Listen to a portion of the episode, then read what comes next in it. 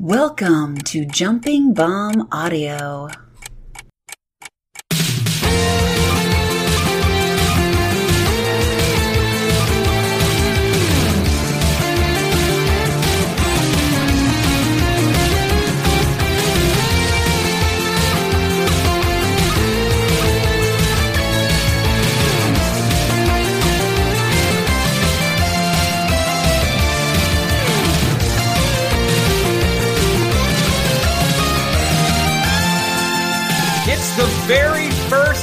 Episode of Jumping Bomb Audio, a podcast all about Joshi Pro Wrestling.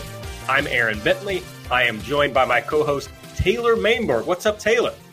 Hi, how's it going? I'm very excited to be here. This has been a um, long time coming.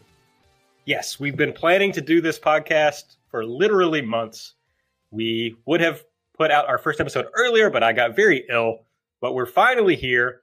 So I think the best thing to do is there's very likely some people listening who don't know who we are, Taylor, who maybe have never listened to us on other podcasts.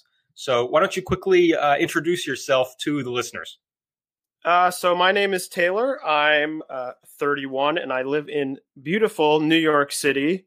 Um, and I have been uh, started writing for Voices of Wrestling about um, three years ago at this point, uh, which I can hardly believe. Uh, you may have heard me on my very frequent appearances on Wrestling Omakase with John Carroll, or uh, you may have seen me around Twitter. Yes, I think that's pretty accurate. I also see you in the uh, VOW Slack from time to time, but presumably not that many listeners who also hang out in the VOW Slack. Hopefully, everyone in the VOW Slack is listening to this podcast. They better be. They better be. Uh, I'm Aaron Bentley. If you are not familiar with me, you, well, that doesn't make any sense. I'm going to say you might have heard me, but I already said if you're not familiar with me. But you might have heard me on the Everything Elite podcast, where we cover all elite wrestling. That's also on the Voices of Wrestling podcast network. Or you might know me from the old Everything Evolves podcast that Aaron Taub and I did covering Evolve Wrestling. So I've done a lot of different podcasting on uh, the VOW network. I've been on Omakase. I've been on some other shows, I'm sure, across the network. So you may know me from there or just uh, my very dumb posts on Twitter. Uh, so that's mostly where people know me from, I guess. Uh, am I leaving anything out, Taylor? No, that sounds uh, that sounds exactly right. I was going to call you a podcasting expert. Oh wow! Def- well, So- I once said to uh, Drew Spears, my friend, that I called him a celebrity podcaster, and he told me that he is a prolific podcaster, if not uh, a celebrity. So I think I'm definitely prolific. well, there you go. Although you know, setting the bar high for this. no, I just mean I do a lot of them. That's all I'm saying. Do a lot of podcasts. So happy to be doing this one. Uh, well, you mentioned you're you're in New York. I'm in beautiful Louisville, Kentucky, here in uh, the Bluegrass State. So we get some uh, maybe some cultural. Well, but you're not from New York, right? No, I'm originally from Cleveland, Ohio, so I'm fairly fairly close to you originally. Right.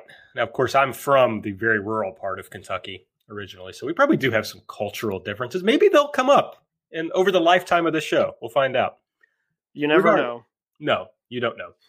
But now you know a little bit about us. I guess the next best thing is for you to know why we're here, what we're doing. So, to begin from my perspective, we want to cover as much of Joshi pro wrestling as possible. The idea being there wasn't a Joshi podcast on the Voices of Wrestling podcast network. I know there are some other Joshi shows out there, but we wanted to do our own take on it and largely just invite people in to the world of Joshi and make sure that if they want to keep up with it, they have something that demystifies it a little, make helps you understand where to find it, what's going on, what's good to watch. You know, there's a lot of promotions. If you're just getting into it, you might not know which promotions to watch. You know, for me, I've only really heavily gotten into Joshi over the last several years, and it was people like Taylor who helped me to understand which promotions to prioritize and and ultimately it helped me find which ones really fit with the style that I like. So that's what we're hoping to do on this podcast. So we want to make sure that we cater to new fans, but also that we go in depth enough that if you're not a new fan, this is still a podcast that will appeal to you. So, Taylor, what are, other than what I've said, what are the kind of things you're hoping to accomplish with this podcast? Well, I think we've talked about this, but one thing with Joshi that I've always found is I think, in terms of the many different um, styles of wrestling and sort of the um, localities of wrestling, I think Joshi is one is one that has maybe the highest barrier of entry to get into for Western fans. Um, and you know, this isn't meant as a criticism of any of the companies, but these are companies in Japan focused on Japanese audiences. They're oftentimes very small, um, running on very tight budgets um, that don't have the capacity or the ability to sort of reach out to Western fans to get them involved in the promotion. We now have things like Stardom, which does a lot for English fans uh, with Stardom World. We have Gatoh Move, which is um, has English commentary on their YouTube channel on those matches, but it still is a little bit intimidating for some people. And I've talked with some people who wanted to get into Joshi and say, I don't know where to start because I don't really know um, where do where do the shows happen? Do they stream? Are they available somewhere else? What are the matches? Who are the people? So, as you mentioned, I really want this podcast to be about giving people a way to get into these promotions, um, explaining what's going on, who are the wrestlers, when are the shows happening, what matches to watch. But I have been watching Joshi now for five years.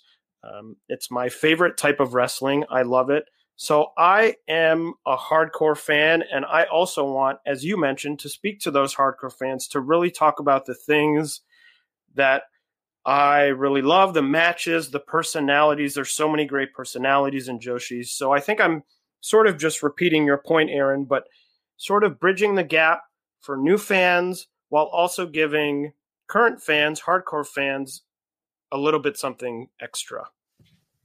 Yeah, I think that is our our mission statement, of course. And just to give you an idea of what we're actually going to do on the show to try to accomplish those things. So we definitely want to do in-depth reviews of the big shows that happen around Joshi, but it's not just going to be a show review podcast. We want to bring you all the news from around the world of Joshi. So make sure that if you don't know anything after you listen to this podcast, which by the way we hope to do once every other week, so twice a month. Uh, so if you if you listen to this show and you're not caught up on anything else news wise, we want to make sure that you have all the news. Uh, but we don't just want to cover the big shows. So there's going to be a segment in the show called Spark Notes where we want to give little quick hits on smaller shows or just shows that uh, weren't as big as, say, somebody running a big Korakuen show or something. So that'll be the idea of that. We also want to give you ideas of some some recommended matches that you can go check out, and we'll talk about where you can see those. And since we're only going every other week, we also want to make sure you're up to date on upcoming shows that are going to happen, you know, in between the episodes that we do. Now, from that point, it's important to know if you're new to Joshi that there's often a lot of lag between when a show happens and when you can actually watch it. So you may see, you know, two weeks or more of uh, after a show happened before it goes up somewhere on the internet to be watched, especially if it's a smaller show. But we'll give you an idea of that uh, when it's coming, how you can watch it. But those are the main things I think that we want to do on the show. Is there anything that I left out, Taylor? No, I think that's exactly right. And um, as you mentioned, it does get a little bit squirrely with some shows airing um, a few weeks later, even maybe a month later. Uh, we actually will encounter that later in the show where I will talk about um, a show that's coming up that I'll have to reference a show that's already happened but doesn't air until next week. Um, so that'll happen, but we're all in this together. We'll get through it and it'll be great. So let's head right into our big show reviews. Uh, but before we get to those, I, I want to let you know where you can find us. I know you hear this on every podcast, but it's actually really important on this episode because it's our very first one. So I want you to find us on Twitter. We're at J Bomb Audio. So just you know the name of the show, Jumping Bomb Audio. But that won't fit, of course, on Twitter. So it's slightly shortened, J Bomb Audio. Follow us there. We hope to you know, retweet a lot of news, uh, everything just to keep you up to date in between the two shows. And I'm sure sometimes when we're watching shows, we'll put some takes there.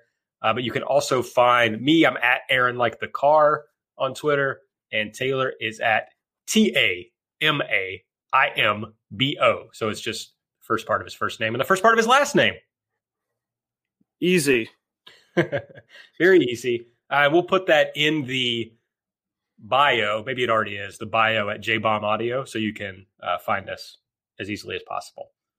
Subscribe to this show. Make sure that you get these episodes every two weeks when they come out right into your podcast feed. You can do that either by searching for Jumping Bomb Audio on the podcast app you use or by subscribing to the Voices of Wrestling podcast network. You can please uh, give the show a rating, give it a review if you use the podcast app on iTunes. Since we're very new, it will be very helpful to us to help other people find the show if you rate and review it. So we'd really appreciate that. And if at some point you decide you really love this show and you want to uh, throw a couple bucks our way for the free audio, you can donate at redcircle.com slash shows slash jumping dash bomb dash audio. And we will put a link to that in the show notes. If you want, it's not a Patreon. It's not, you don't get anything for it. But if you want to throw us a few bucks, uh, we'd appreciate it. So moving on, the, the show reviews, the, the big show that we're going to start with just happened on, well, in Japan, it happened on March 8th. So based on when you're listening to this, but it was uh, Stardom's Korakuen Hall show. No People Gate, one of the best names of a show of all time. And I guess the first thing to talk about, Taylor, the most interesting thing, and something that I've heard from people who aren't already watching Stardom, is that it aired live, which it was the first Stardom show to ever air live from Japan. Yeah, it was amazing. It's something that fans of Stardom have been wanting for a long time. The current system uh, with Stardom World, which is the Stardom streaming service, is that they have the shows and then Stardom uploads about one match a day for the following week for these shows. So oftentimes you're not seeing the entire show until the Friday following the show, which by that point, sometimes you've been on Twitter and the Japanese fans have maybe posted about um, what happened at the show. So it's a little bit difficult to get through a show unspoiled. There was a lot of talk on my Twitter feed about excitement about watching a Joshi show live from Japan that people were not already spoiled on, uh, which was quite exciting. I've heard that they are going to do these live shows. It wasn't a one off thing. They're going to do them every month now, um, which I think is really great. I'm really excited for that. I think there was a great energy around the show with people watching it on Twitter, people talking to me. Uh, they had a live chat on the YouTube. Um, channel as well for people to chat in. So it really drove a lot of excitement. Um, that was really cool to watch. Yeah, couldn't agree more. It was very exciting to just be able to sit on my couch and watch a live show from a live Joshi show from Japan. If you are coming to this from watching things like New Japan, where now you know you're used to seeing every show basically live, that is not what's happening in the world of Joshi. Like Tokyo Joshi Pro sometimes is live, which we'll talk about them at some point, but not a common thing to be able to watch these live. So it was very exciting. And yeah, I'm glad to hear that they're planning to do it with some regularity. They reported on their Twitter that they had at its peak over 10,000 viewers on this uh, YouTube stream, which by the way, you can, if you haven't seen this yet, you can still go to their YouTube, just search Stardom Official on YouTube. You can still watch the show on demand. So let's talk quickly first, Taylor, just about stardom, I guess, because we have promised that we're going to help newcomers. So I suppose we should actually do that. But stardom is probably the most easily accessible Joshi for Westerners. It's a toss up, I guess, between them and Tokyo Joshi Pro Wrestling. But they have on the on Stardom World. So you go to stardom-world.com, you can sign up for their streaming service and they do English translations of all the promos after the matches and you get some post uh, some pre-match promos from all the wrestlers and all that is translated. So it's pretty easy to follow the stories and have a good idea of what's going on. It's also it's uh I'm not sure that it's still really this way, but it's it's kind of an idol based promotion in the way that the wrestlers are presented. It, it, it was recently purchased by Bushiroad, the same company that owns New Japan. So you're getting some of the same presentation now that you kind of see out of uh, New Japan Pro Wrestling uh, in certain ways, not completely, but it still has a lot of for for my money. It still has a lot of like hard hitting in this promotion, which is something that Joshi is famous for, and you definitely get that in Stardom, even though it's got kind of an, an idol presentation. Yeah, that's very true. It's probably the best mix. Um, there, there are other promotions that are, um, I think, would be considered idol-like promotions, and there are other promotions that would be probably considered very hard-hitting. I think Stardom is probably the best mix of the two in terms of putting them together. Um, still very idol in terms of the way that they sort of market their talent. Um, but some of the matches you'll see very hard hitting, especially the main events of most shows, um, are definitely they are not holding back. In terms of also the English um, outreach, they also do have a Twitter account that tweets in English. Uh, we are Stardom. We underscore are underscore Stardom. Uh, you can follow them. Uh, the one warning with that is they tweet live results. So if you're someone who tries to watch shows unspoiled, they will often tweet live. So it's before the matches would go up on Stardom World. Yeah, certainly has the roots. Stardom has the roots in idol in an idol promotion. That was the reason it was founded. Um, but has leaned more into the hard hitting aspect, and it'll be interesting to see now that Bushiroad is involved trying to get more female fans, trying to do more outreach, grow a bigger audience, whether that mix goes one way or the other. Absolutely. We're already seeing from them a, a shift, well, a perceived shift. We'll see how it plays out, but a shift in what type of wrestlers are pushed at the top of the promotion. And it does seem that they're at this point looking for the taller, better looking. I mean, a lot like New Japan, right? Uh, the same kind of people you expect to be pushed there. We're starting to see, I think, going toward that way here in Stardom.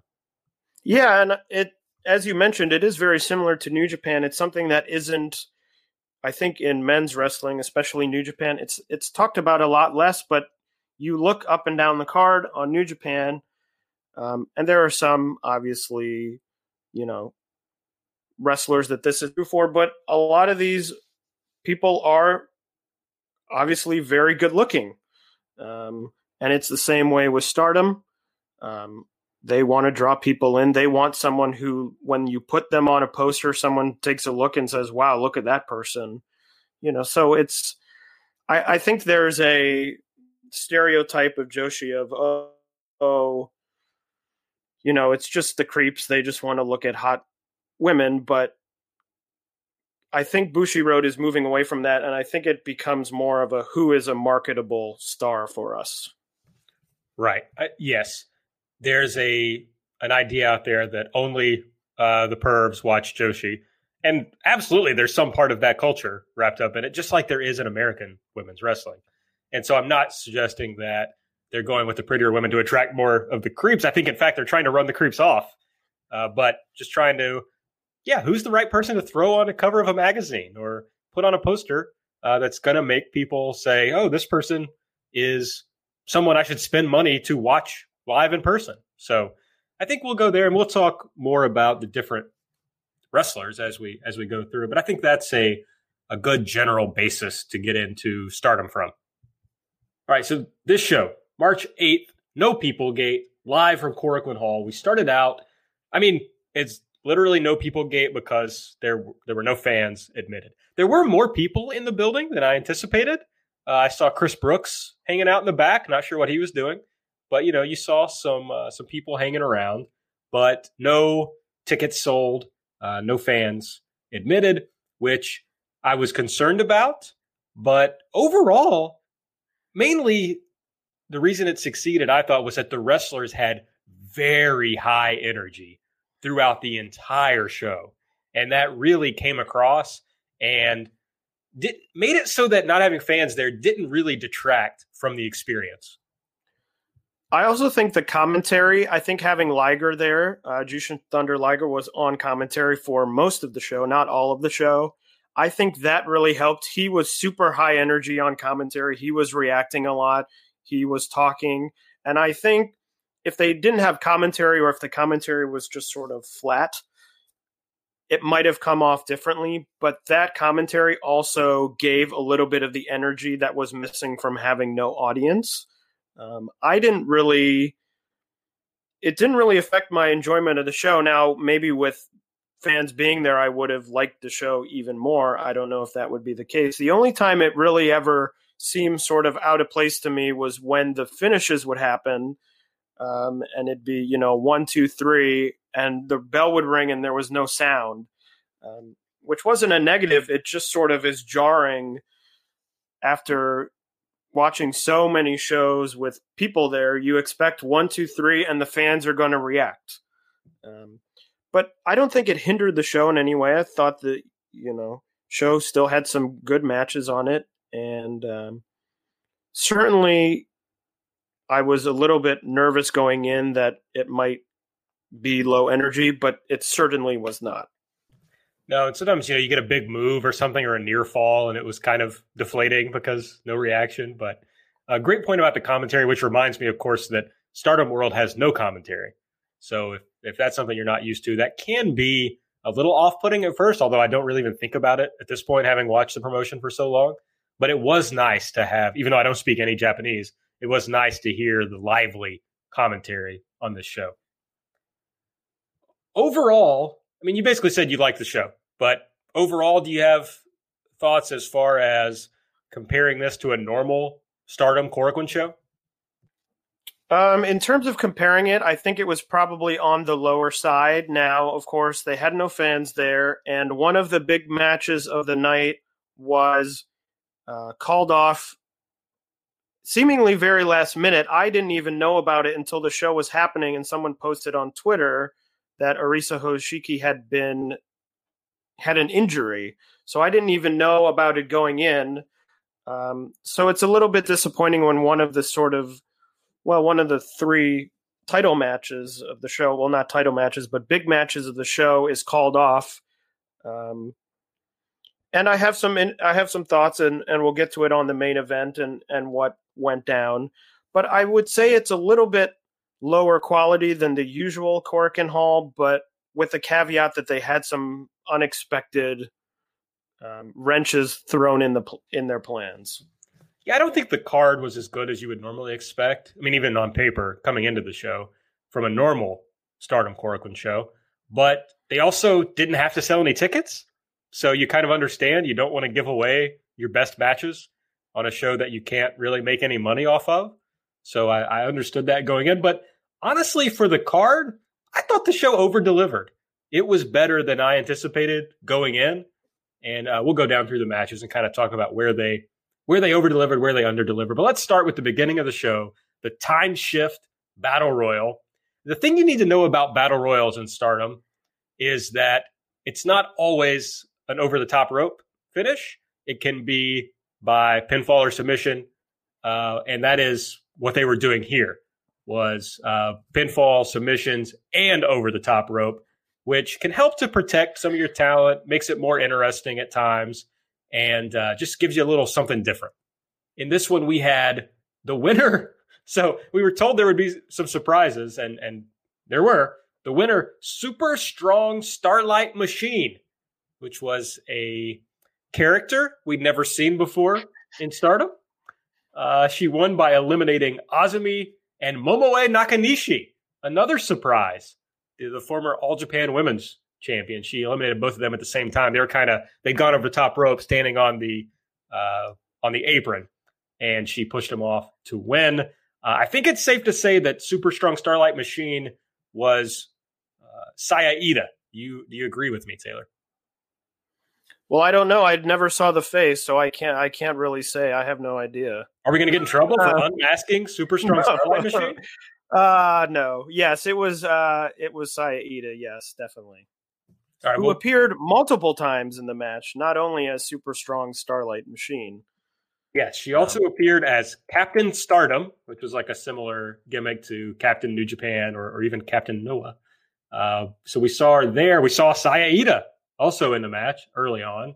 Some of the other big surprises, Momoe Nakanishi, as I mentioned, Mima Shimoda popped up here. So that was pretty uh, interesting. Uh, but overall, what did you think of this match? I really liked it. I thought it was a lot of fun. I thought they had really good surprises. You know, I liked the Captain Stardom uh, appearance as someone who did enjoy, as you mentioned, Captain New Japan. I was a little bit confused why they went with Super Strong Starlight Machine and not just Super Stardom Machine, uh, which would match the letters SSM of the original Super Strong Machine. Um, loved Mima being there. She's one of my favorites. She wrestles mostly nowadays in SEAdLINNNG, um, but has been around the business for a long time. Uh, part of the very well known LCO tag team from back in the 90s. Um, Momoe Nakanishi, a great surprise. So I thought it was a great mix of people already in the promotion I like Konami, uh, Tam, uh, Death Yamasan, but also some fun and some good surprises as well. So I really enjoyed it. I liked it a lot too. I mean, it was like this was a good way to get out the awkwardness of no fans because it was really weird at times at the beginning. And then I just kind of came to enjoy that weirdness and just embrace it, which is the, the way I try to live life also, you know? So it was uh it was a lot of fun. Now, did you think it was weird that Super Strong Starlight Machine pinned Tall Saya, Saya Kamitani? Um, I don't know if I thought it was weird. These sort of matches, I sometimes have a hard time reading anything into them. Um, you know, when people are coming out multiple times as different personalities, it you know it could lead to something, or it could you know be a pecking order thing. But I don't really read too much into you know elimination order or who eliminates who because I don't know if they'll make a story out of this or if it was just sort of a fun way to you know, get people on this card, get people on the YouTube show. And they said, oh, you know, she needs to be out, so we'll just have Saya pin her. You know, I don't know. Well, they also needed her to be strong, right?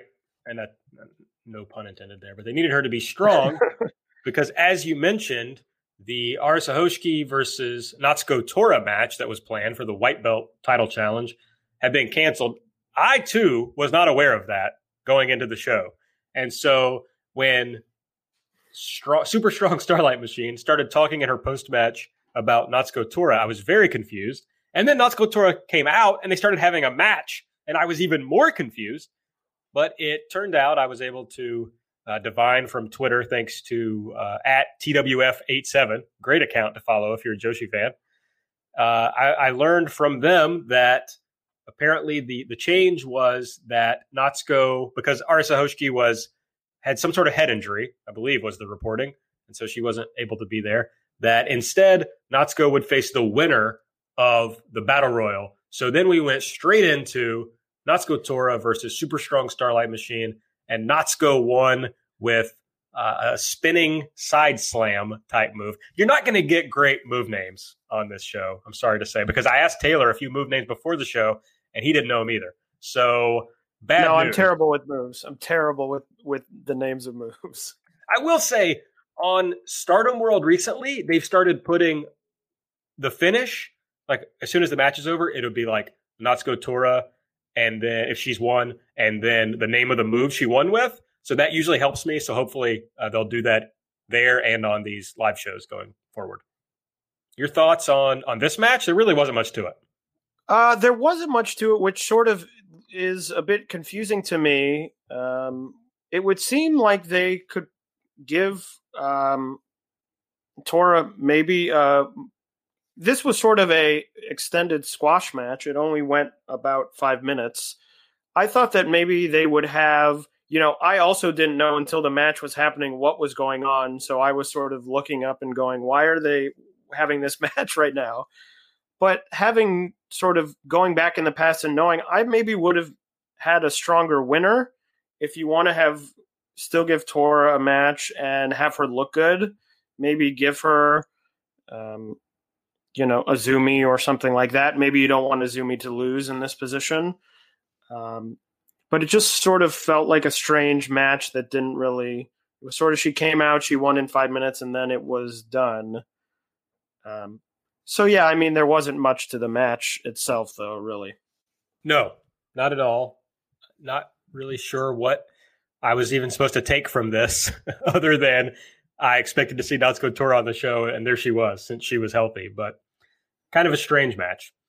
Uh, we went from that into a tag match. We got uh, Giulia and Maika from Donna Del Mondo, Women of the World. So we'll Stardom, like New Japan, is unit based. So I don't know why I keep thinking people listening to this are big New Japan fans and tying that in. They probably most Joshi fans really don't give a shit about New Japan, so maybe they don't care.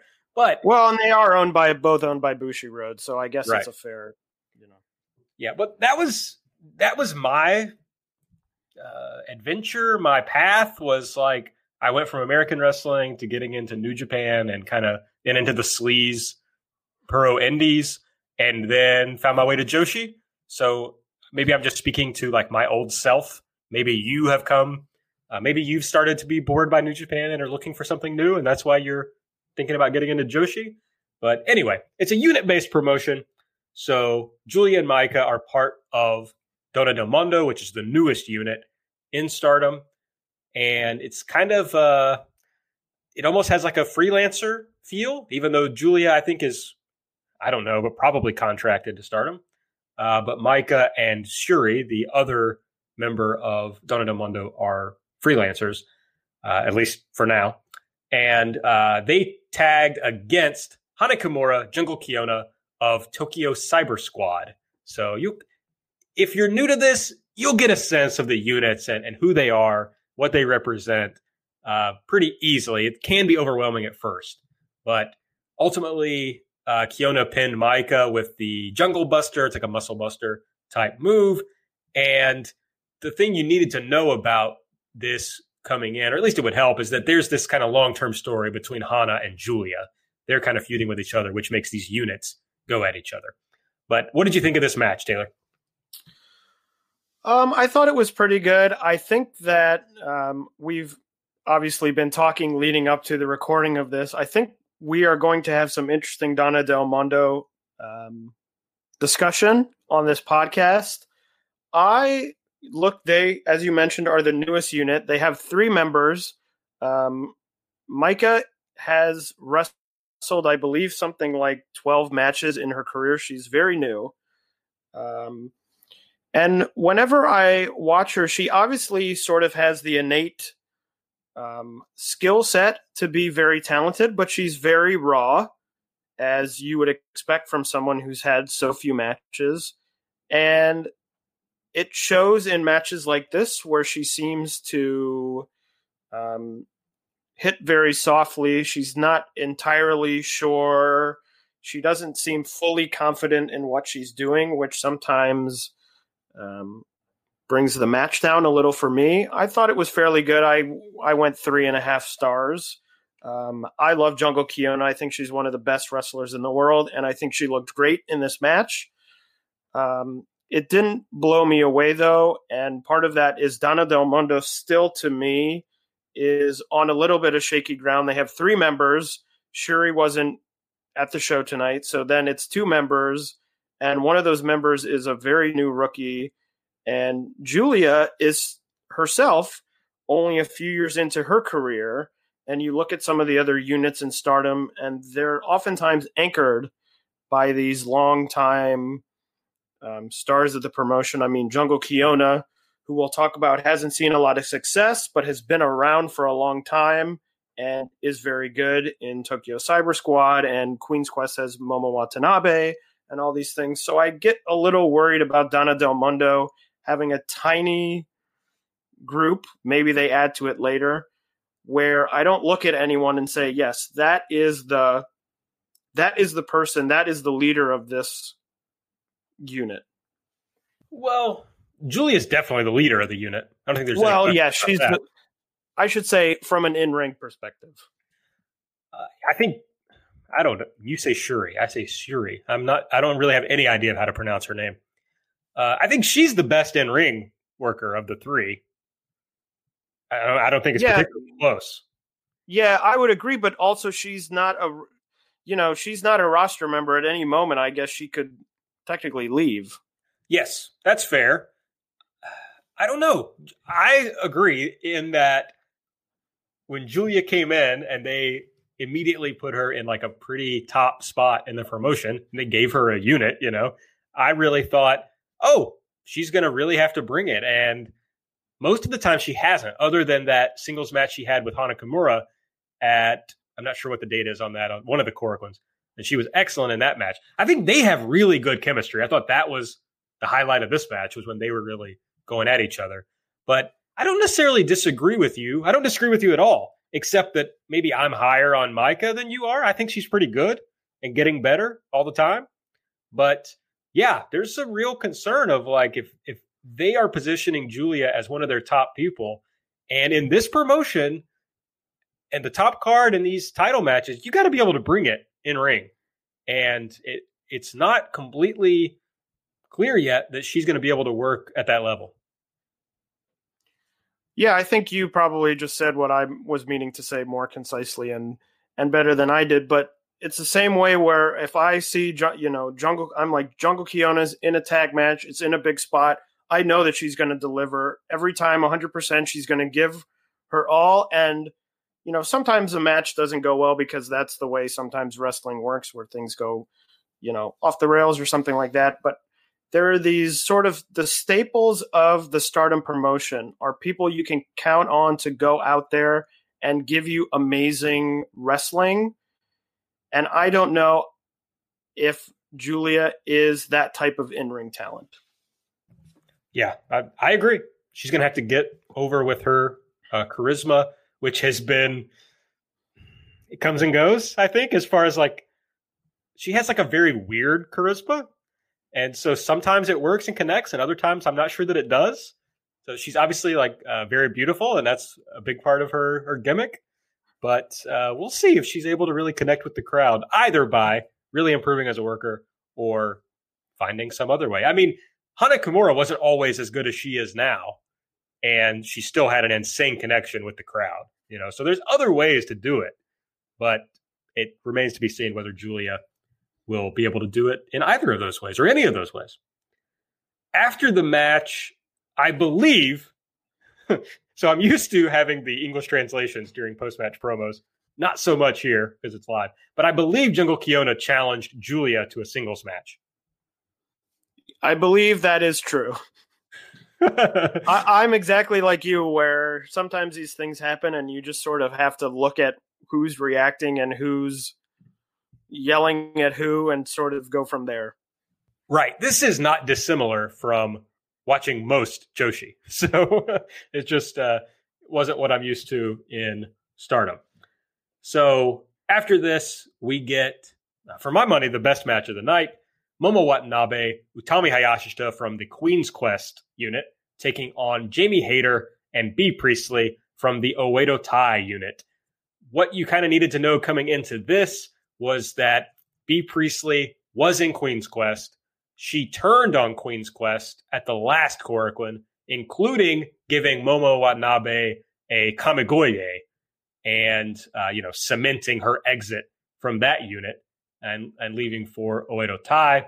Uh, what you also need to know as you listen to this podcast is that I am Momo Watanabe's number one fan. I will defend her to the death. So just keep that in mind when you listen to my my Momo takes. I'm always going to be biased in her favor. Uh, Bea Priestley, very sadly for me, ultimately won this match by pinning Momo after the Japanese Ocean Cyclone suplex. Uh, this was really good. Yeah, I really enjoyed it too. I thought it started off a little bit slowly, but as you can expect from uh, the talent in the ring, really ramped up in the end, and I thought it was really great. Yeah, you got, in my from my perspective, four of the best workers in the promotion in this match. I know that opinions differ wildly on Bea Priestley. I'm usually pretty high on her in ring work, although I have to hate her now because she has turned her back on my beloved Momo. Uh, I loved the Momo Bea Priestley interactions though in this match. That spot where Momo tried to hit the Kamigoye on Bea to kind of get her revenge, and then Bea hit the Peach Sunrise, which is Momo's finish on Momo. I thought that was a really fun little interaction. Yeah, and um, Yoko Bito, who's a retired wrestler from Stardom, was on commentary for this match, and Momo hit uh, one of her moves, the B driver, um, on the apron as well as I think then in the ring as well. So that was that was fun as well. It was fun to see Yoko Bito back, who I always enjoyed when she was in the promotion, and and fun to see that sort of shout out. So we saw at was it the two two Korakuens ago when Momo lost to Mayu Iwatani, who is the red belt champion in Stardom. And we saw after that that Momo did this promo about, you know, basically, I'm going to chase you, Mayu, and I, am never going to stop until I can beat you. And if you don't know this, Momo was the white belt champion for a long time. She set the record for white belt defenses.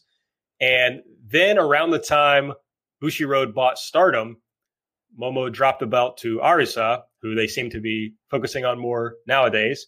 And Momo seemed to really be less focused on. So I came out of that Korakuen where she lost to Mayu thinking, okay, they're not going to have her at the top of this promotion anymore, but they are giving her an adv- a path, a, a story, um, a challenge. You know, it's like, okay, now I'm chasing Mayu. I mean, in, in fairness, Momo is what, 19 years old, 20 years old. So you could see, all right, now they're going to kind of reset her and give her a few years to to try to catch up to Mayu. That's fair. That's something worth watching. But you really cement it here where not only does her does she get her finish hit on her, uh, she hits her finish, and it was someone helped to for the kick out. So it wasn't just completely kicked out of. But then she loses to Bea Priestley, who at this point it's kind of hard to tell where Bea is on the hierarchy in stardom. But uh, a good sign, a continued sign that Momo is just not going to be focused on in the Bushiroad era, at least not currently.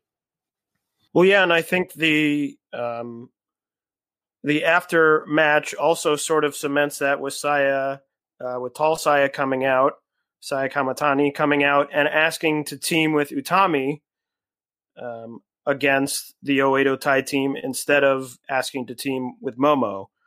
Uh, so I think that's also sort of part of the, you know, and that could lead into the story where Momo is more and more sort of abandoned uh, by this group, obviously abandoned by Bea Priestley, who turned on her, and maybe being abandoned by the people in her own group now. And maybe that leads to having her go all the way down and then start to climb up. And maybe that's the be- that's the beginning of that story. So you don't know, but um, as someone who is a big Jungle Kyona fan, Jungle Kyona, when Jungle Kyona wins, it's cause for celebration because it doesn't happen all that often in Stardom. So, Aaron, I feel your pain. Yeah, it's it's very painful. Especially, she's been doing these sad tweets this morning about like, wow, like can't can't believe that somebody, you know, uh, Sai Kamitani wanted to challenge for these belts, and they think that I'm the reason that we lost, and that's like very heartbreaking for me. Uh, I just love Momo, and so I feel bad for her. But yeah, you can imagine Utami becoming the leader of this faction, you can imagine there's if you're not familiar, there's an annual, or at least over the past few years, there's been an annual draft in Stardom where there's can be some switches in the units, and lately people have just been moving around in the units pretty freely. So you can imagine Momo uh, leaving this unit, although that's terribly sad considering how it felt like when Io Shirai, who was the former Queen's Quest leader, left Stardom to go to WWE, she kind of handed the keys to Momo. Uh, I mean, almost literally as she uh, laid down and, and Momo beat her for the white belt on Io's way out. So very sad that it could be something where uh, Momo just ends up outside of this unit. Afterward, like you said, we had this this challenge, and I just wanted to point out the Bea line at the end. So she Bea gives her promo in English so I could understand it, and she says, "QQ, you can fuck you." And no idea what that means. People are always yelling "fuck" at at Queen's Quest. You know, there was the yeah. um, Konami uh, "fuck QQ" and now "fuck you." So uh, a lot of hatred towards Queen's Quest from all different directions. Yeah, it's uh, it's distressing to me as a as a Queen's Quest fan. But I'm I am uh, loyal to Momo, so if she leaves, I will abandon Queen's Quest at the drop of a hat. Just so everyone knows. All right, main event. Mayu Iwatani, the current red belt champion, but this was a non-title match against Saki Kashima. Mayu is the leader of the Stars unit, uh, which is basically like the home army. Saki Kashima, the newest member. Mm, is she or is Bea the newest member? One of the newest members of Oedo Tai. I guess Bea is the newer member. And um, yeah, I don't know. I think so because I think Saki like at the beginning of January. Yeah, now my timeline's all messed up in my head, but they're both very new. They're yes, both they're new. very recent members. Basically, the story here is Saki kept trying to get. Well, Saki turned on Mayu to to leave Stars and join Oedo Tai. They were in a tag match together. It was actually, as I recall, Mayu and Saka versus Hana Kimura and Kagetsu and Saki turned on Mayu, joined Oedo Tai. So then after that, Saki's trying to get herself a title match with Mayu, and Mayu at every turn is like, basically, I don't respect you enough to give you any sort of match, certainly not a title match. And so that went on for a while before Mayu finally agreed to this. And what we got was at least referred to as a lumberjack match. I'm not sure it resembled any lumberjack match I've ever seen before. Uh, but ultimately, Mayu Iwatani won with a moonsault after a tombstone pile driver. Did you? Well, I don't know. It, did you like the match generally? Um. Well, so the match sort of felt like two parts to me. There was the beginning of the match, which was very strange. It was, I guess, what you would call the lumberjack match portion of the of it which involved a lot of Oedo Tai just beating up Mayu Iwatani on the outside um, constantly. It actually, I and I said this while I was watching to someone. I said it feels very much like a uh, Oz Academy main event to me in a way. Um, and for those of you who don't know, Oz Academy is built um, around this heel faction who's gone by many names, now goes by Seikigun. Um, but their whole thing is they are all about constant interference in their matches. They're a heel unit. They have um, this guy who helps them out called Police, and they're always interfering. It's interference, interference, interference, and the faces have to fight back valiantly. Sometimes they don't succeed, and sometimes they do succeed. But that's what the beginning of the match felt like because it felt like every few minutes Mayu was on the outside getting beat up by everyone uh, it was a bit strange because I would figure the match, the point of the match would be to get over Saki and get over her new heel persona, uh, which I think is a little bit, it, it, doesn't feel like a natural fit for her to be a heel.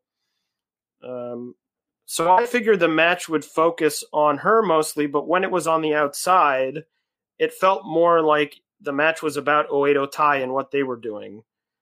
So I didn't love that.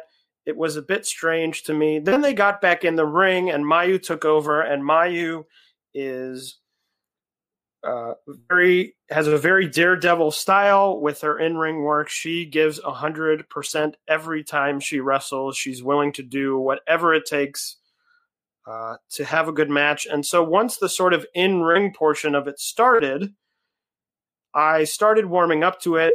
There were a couple of sort of odd um, mistakes in the match. There was supposed to be a ref bump that didn't quite happen. There was supposed to be a chair shot that didn't really work. so it was sort of this odd where I didn't like it, and then it started getting better, and I liked it. But then there were all these things, and I didn't like it, and then Mayu took over again, and I liked it again. So I sort of was very on the fence about the whole thing. I think that's fair. What's funny, Taylor, is I had that same thought about Oz Academy. It's the the main event scene in Oz Academy often leaves me cold because of the the interference, and that is exactly what I thought here. It was like honestly, I was enjoying this at the beginning. I was surprised because it's mo- it was mostly like Saki on top, and Saki is not the best worker in Stardom. I think it's fair to say. Uh, but I thought it was pretty compelling. She's like working on the leg on Mayu, and I'm a limb work pervert, so I mean I kind of enjoy that anyway. And I was like, oh, let's see where this goes. Of course, it played no role in the later portions of the match, so that was good. Uh, but I was enjoying it. And the interference uh, kind of uh, got me out of it. But what you want here is for Mayu to kind of get a little bit of a challenge, but she has to just put Saki away unless you're really going to go somewhere with with Saki, which I don't see that coming. So I thought it did what it was supposed to. It just uh, was kind of a weird scenario, weird environment for the match to happen in. Yeah, I should say that when I mentioned Oz Academy, I know that you know you and I know there's some Joshi fans out there who are not a huge fan of of the Oz Academy style. I happen to love it. It just seems like not a the the way they do it to me is they are experts at it. The way they do it, they know exactly which buttons to push of their audience and the people who are watching, and they sort of have the style down. Where this sort of felt like an out of place. It sort of felt like taking that style and putting it on something where it doesn't fit, like a uh, square peg in a round hole, a little bit. So I don't want it. I don't want to come off as if you know I know that Aaron, you don't prefer them, but I really like Oz Academy. It just felt like a weird mixture of it's not what I expect from Stardom, and I don't know that they pulled it off very well. Um, but it still gave me that feeling because that's the sort of style that Oz Academy has. All right, well, that's pretty much the Stardom March 8th Korakuen show. Anything else you want to add from that show? No, I think that's it. As I said, as I said, I'm excited for them to do more of these live shows. I that was, you know, even more than any of the matches. My favorite thing about the show was being able to watch it, um, and it also was on at a time at 9:30 p.m. Eastern time in the United States, where I could watch it very easily. I didn't have to stay up late. I didn't have to, you know, set an go to sleep and set an alarm. So I'm excited to do this to be able to watch these shows with people, um, tweet about it, or you know, text people about it or message about it, and I'll watch it live because I think watching wrestling with people, even if you're not in the same room, but you're able to talk about it, is I think the best way to watch wrestling. Absolutely, it's it's meant to be consumed live with other people. So Okay, well, we'll move on from there. The next show we wanted to talk about was Kagetsu's retirement show. Kagetsu was a, a stardom wrestler and the leader of Oedo Tai for a long time, but she's recently decided to retire. And on February 24th, she had her retirement show at the Edion Arena Osaka number two in Osaka. Um, this we're not probably won't spend as much time on this as we did on the Stardom Korakuen because I think it's fair to say it's mostly a, a, a one match, excuse me, mostly a one match show. Uh, but we'll run down it uh, quickly and starting with uh, the very first match, Natsuko Tora and Natsu Sumire took on Leyla Hirsch, Syuri, and Yu. The most, uh, ultimately, Yu pinned uh, Natsu with a power bomb. The most interesting thing to me here was Hazuki being at ringside, being there with the the Oedo Tai crew, Hazuki, if you don't know, retired from Stardom uh, a few months ago in a very emotional retirement where she basically said, no one should ever have to retire under the circumstances I did, although we never really learned what those were, but she was clearly unhappy with retiring. So it was nice to see her here, smiling, enjoying herself. Uh, I think this was originally supposed to be a three on three with Jamie Hayter on the Oedo Tai side, but I don't know why she wasn't there. Yeah, it was supposed. Jamie Hayter was supposed to be in the match. I also don't know why she wasn't there. I thought it was a fun match. I really like seeing uh, Hazuki. I thought I really love shows like this um, that bring together a bunch of different people from different promotions. Now, most of the talent in this match is stardom talent or appears in stardom, except for Yu. So I like seeing Yu interacting with uh, Natsu and Natsuko. I love that you and I definitely pronounced some of these names differently. So the listeners can decide who they think is correct. I think the only way to do this. I I realized before we started recording that some of these names I've never actually said out loud um, before. So I was looking at some names and going, "Oh, I've been reading it this way," but actually looking at it and going to pronounce it, it's probably not the way it's been in my head for however many months or years. well, the thing to me is that like Japanese vowels always have the same sound, right? Or at least most of the time. So there's always this fight in my head between like what I think the Japanese pronunciation probably is versus just how I say things in English. Uh, and that always is kind of a fight with me. Like, for example, Nakanishi, which we talked about Momoe Nakanishi earlier. But that uh, that Naka Nishi sound is like that's an English thing. That's an American thing. They probably say it more like Nakanishi, but this is outside yeah, show. yeah, and you'll hear it in but and you'll also hear it in the chant sometimes that we say, you know, Taka. I'm just thinking of a random name, but like Takashita, right? Which is which like, is not really the way they say it in Japanese, but right. It's like I think as long as we're close, I think you know we'll yeah. get the point across. We'll get the point. We're trying. Is the is the key? We're trying our best. Yes, gambarimasu. Okay. uh, Suruga, this is a three way match. Suruga versus Azumi versus Kaho Kobayashi. And I thought as I was watching this, this is right up Taylor's alley. And you are exactly right. I really like this match. It was three very, di- as I mentioned in the last match, this was sort of the epitome of that. Three talents from very different promotions. Um, Suruga is from Gatoh Move. Uh, Kaho Kobayashi is, I believe, technically freelance, but you'll see her a lot in Oz Academy and a bunch of different promotions. And Azumi is a stardom talent.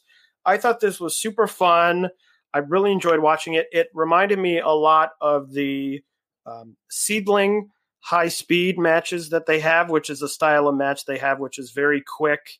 Um, in SEAdLINNNG itself, the high speed matches have a certain rule set, which is you have to go off the ropes um, before you can make a pin and different rules like that, which obviously this match didn't have, but it had the sort of feeling of go, go, go. It was only um, 1029, so it was a not a long match, but I thought it was great. I love Mei Suruga.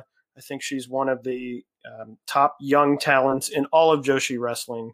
So very happy to see this match, and I really enjoyed it. I forgot to say that Azumi pinned Suruga. That was the finish of the match. Uh, after the match, Azumi and Mei shook hands. Then they extended a hand to Kaho, but pushed her down instead. So not really sure what we're building to here, since none of these people work in the same promotion. It was funny because I watched this um, before the Stardom show um, that we just talked about, and I thought they were advertising all week about the uh, time shift battle royal that oh you'll see people who maybe um, have never appeared in Stardom before, and I thought, oh, maybe this is building something towards that. But obviously, I was uh, very wrong, as um, neither of the non-Stardom talent appeared. Yeah, so I don't know where that's building, but maybe down the road we'll see something, and we'll be like, "Ooh, glad I watched that Kagetsu retirement show." Next up was uh, Kagetsu versus Saya Iida. It was advertised as X versus Saya Iida, but it turned out to be Kagetsu. Uh, Iida ultimately tapped to an arm submission from Kagetsu. But I think the most noteworthy part of this match was presumably the very last performance of the Oedo Tai dance. So if you don't know, Oedo Tai used to do this dance that you saw at the beginning of this match before all their matches. And then, gosh, what, a year ago, they had a match with Queen's Quest and it was a mask versus dance match. So Queen's Quest has masks that they wear out in their entrance and the idea was if Queen's Quest lost, they had to give up their mask. If Oedo Tai lost, they had to give up the dance. And uh, Oedo Tai lost and gave up the dance. And so this, I assume, will be the last time we ever see it. Yeah, I think it was actually almost exactly a year ago because it was right before WrestleMania weekend. I think wasn't it? I th- did we Because see the they- dance at WrestleMania? Didn't they not? Wasn't that the heartbreak, or was it right after? Well, either way, it was almost you know a year ago. But you never know because we thought that the last dance they did was the last dance, and here they are doing the dance again. So That's true. It's never wrestling. say ne- in wrestling. Never say never. So we may see the dance again. But it was good seeing the dance. I did really, um, I did really miss it. I always thought it was fun.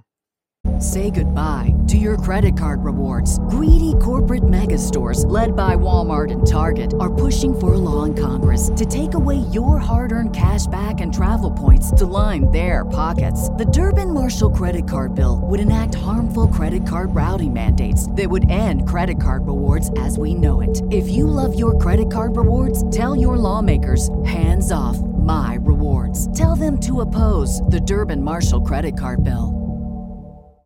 Yes, a lot of fun. And this was nice because you got to see now Yamaguchi, who was a former member of Oedo Tai. So, you know, kind of get some some throw ins here that uh, made it a little nostalgic. So, pretty exciting. But I don't have much to say about the match itself. No, it was very short. It only went five minutes. So, sort of another extended squash of Saya Iida on uh, this group of shows. Yeah, well, Kagetsu had another match coming up, uh, but right before that, there was a, a six man tag match. The only men who appeared on the show: Gaina, Jinsei Shinzaki, and Zeus, taking on Dynamito, Kamui, and Kazuki Hashimoto. I frankly did not watch this. Uh, it was the match went 11 minutes, but it was clipped on the video, so I think they only showed about three minutes. I did watch it, but they're, you know, sometimes on these samurai broadcasts, they sort of have to cut what they think is the least um, vital parts of the show. And I guess on a show with almost all women, they figured that the uh, men's match was the least vital, which I don't know that I can argue with. So, not No. much to say. A good uh, switch up. You know, usually the women's matches is, is treated in a lot of wrestling as the uh, least vital part. So nice to see the men's match treated as uh, the one nobody cares about. So the main event, Kagetsu taking on Mako Satomura.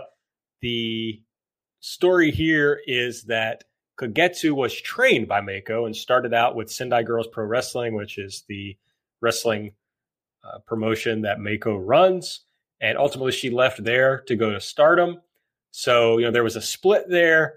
And then you kind of get this satisfying circle, I guess, here. You know, it's kind of closes the closes the loop where she goes back to where she began to finish out her career. Uh, ultimately, of course, Mako won with the Death Valley bomb. So you go out losing, as is customary in pro wrestling. Um, I'm not sure this hit the heights I wanted it to, but it was a lot of fun just to see Mako mixing it up with Kagetsu, which is something that you know hadn't happened in many years, and something I wasn't watching Joshi when Kagetsu was in Sendai Girl. So this was a new interaction to me, and I really enjoyed that. Yeah, I'm about on the same page. I saw some people before I watched the show because I didn't watch it right when it came out who were talking about this match as a match of the year contender, very top quality. I don't think it really got to that level for me, but I like seeing it. Mako Satomura, of course, is a legend in Joshi wrestling. Um, maybe, except for Aja Kong, maybe the the number one legend remaining um, from that sort of '90s glory period of Joshi wrestling. But always good to see her. Love her offense. So I also thought it was a lot of fun, but didn't think it was quite the blowaway match that maybe I was expecting going in.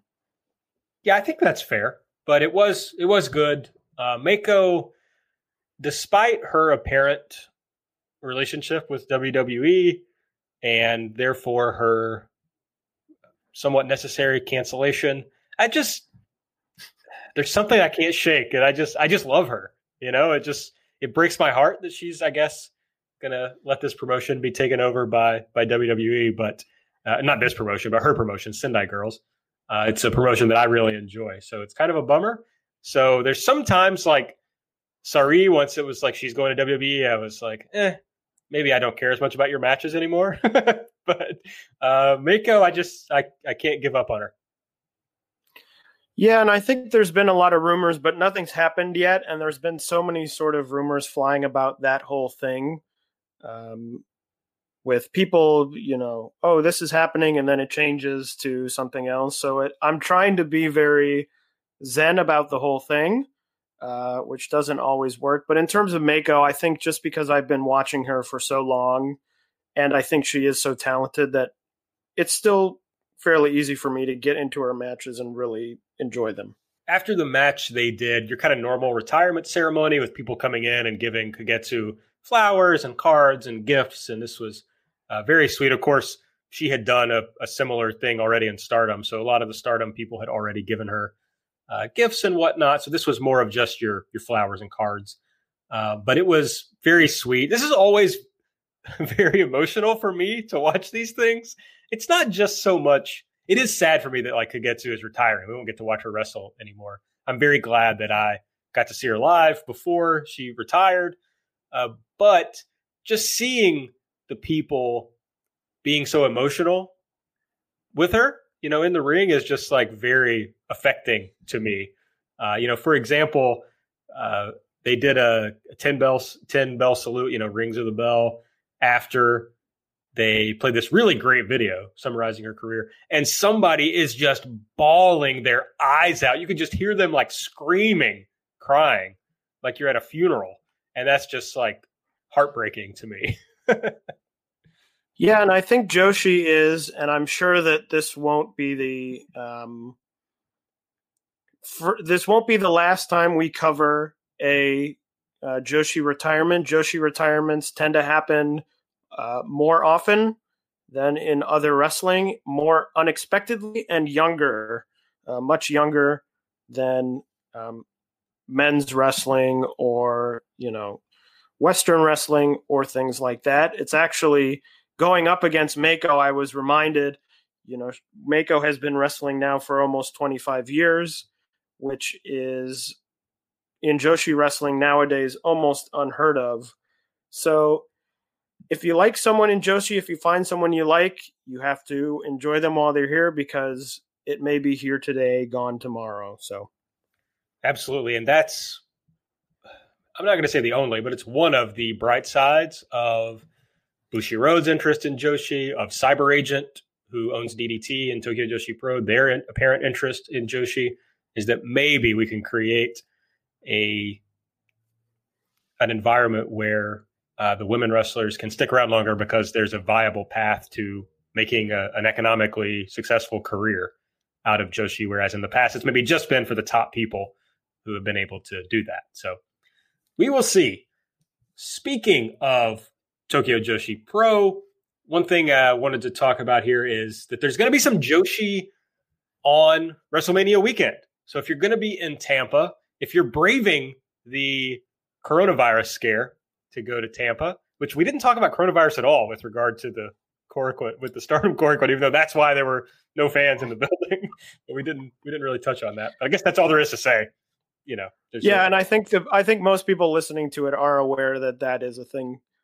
I don't know that that's breaking news to anyone listening, although maybe it. I don't know. Maybe it is the only uh, media people consume is wrestling podcasts. Maybe they haven't uh, yet heard about it.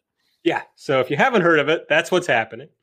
And uh, so there are a few confirmed cases in Tampa, Florida. So if you're going to Tampa, Florida for uh, for WrestleMania weekend, the best thing I can say is make sure you watch Joshi before you die. That's just that's my only advice. And uh, luckily for you, there will be some Joshi. So Tokyo Joshi Pro is running its own show. They've announced some matches: Yuka Sakazaki versus Su Yung, Shoko Nakajima versus Thunder Rosa, and the most recent announcement: Maki Ito taking on Priscilla Kelly. So a very strong presence of American wrestlers on this show. Yeah, it's a bit interesting. I um, am not going to Tampa. I won't be there live. Um, Aaron, I don't think you're going either. Is that the case? No, there's really not been enough announced that that got me to want to go. Yeah, so I wasn't going to go, and then they announced Tokyo Joshi, and it put me more on the fence than I had been, but I ultimately decided not to go. And looking at this card, it's a little bit, um, I'm a little bit underwhelmed.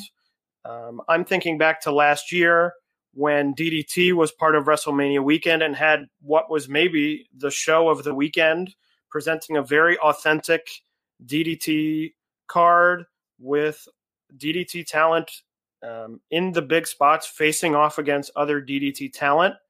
I don't know how super excited I am to see um, Tokyo Joshi talent facing off against uh, American talent.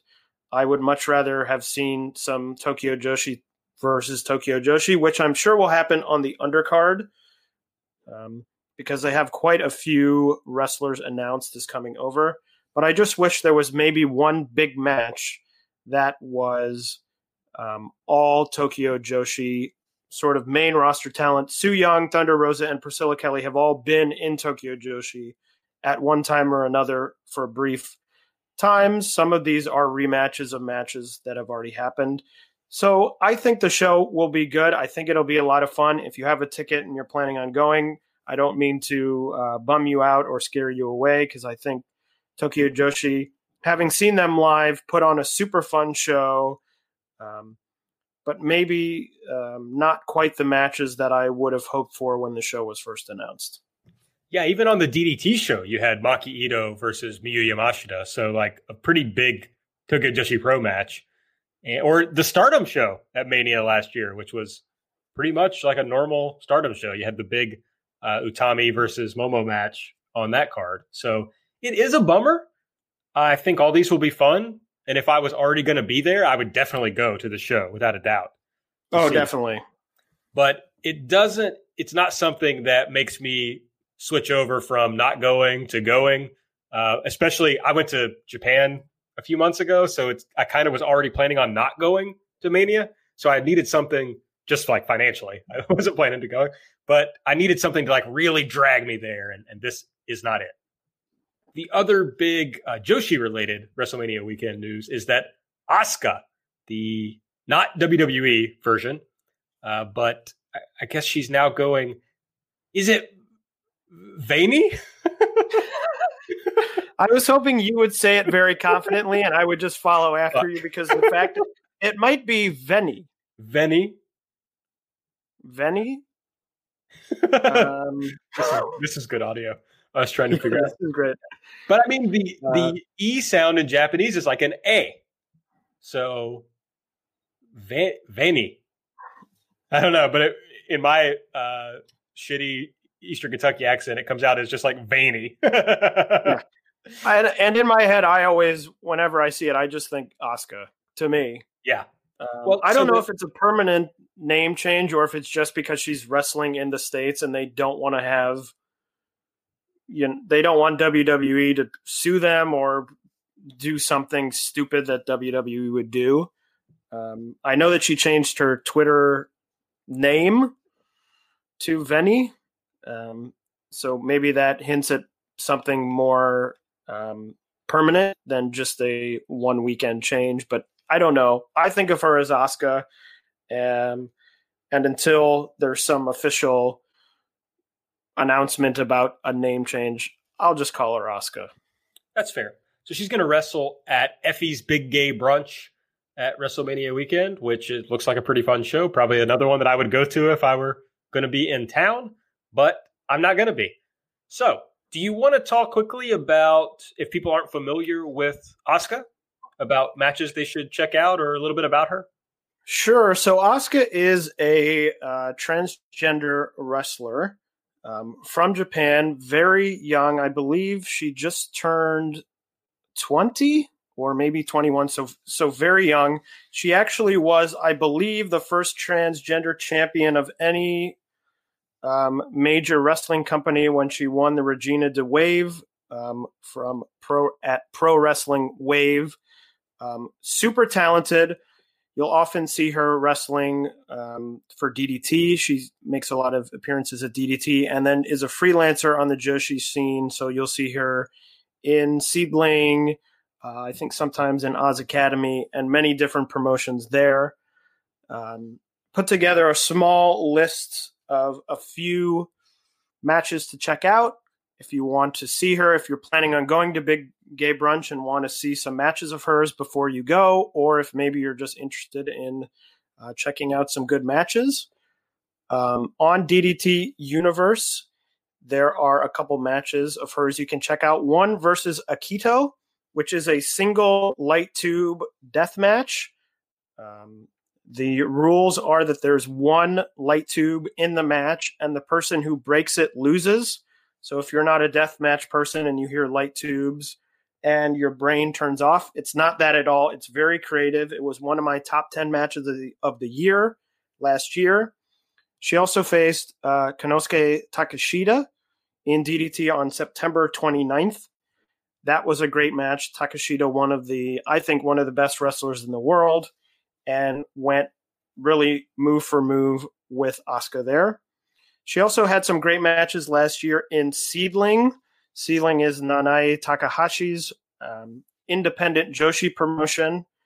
Um, and Asuka had three, uh, two great singles matches and a great tag match. She had a great singles match against Nanae Takahashi on March 20th, uh, one against Arisa Nakajima on May 29th, and she had a great tag match um, on the SEAdLINNNG show in September with Makoto versus Yoshiko and Hiroyo Matsumoto, who you may know from the Mae Young Classic.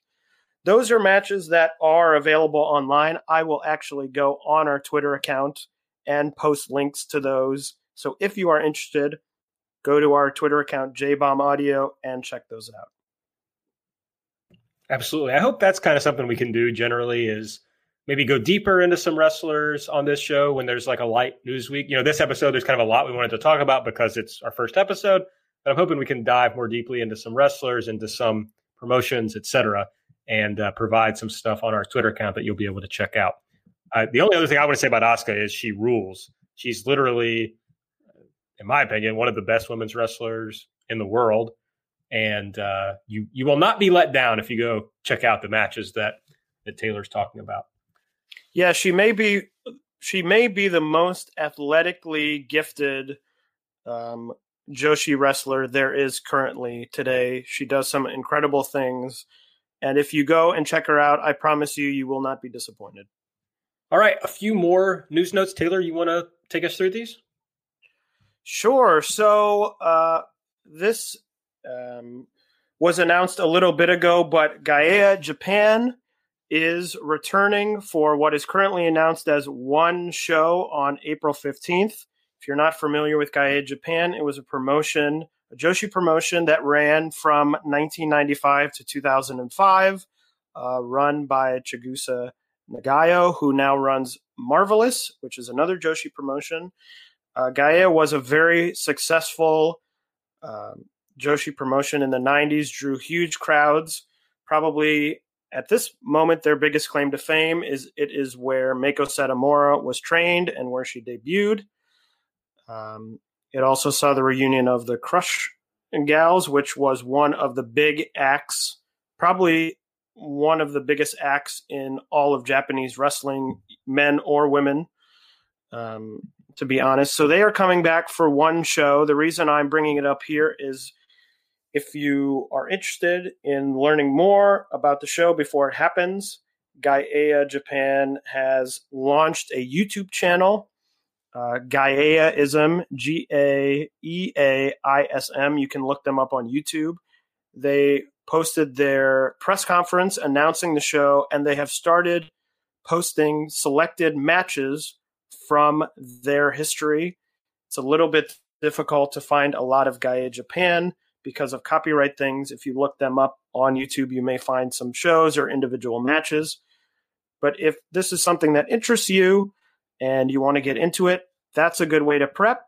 They also, Gaea Japan, um, another one of their claims to fame is they were the subject of a documentary in 2000 called Gaea Girls, um, which became quite well known in wrestling circles it's about the training of some of the uh, younger rookies in Gaea Japan. If you're I would just give you a warning. It is available on YouTube for free if you look up Gaea Girls.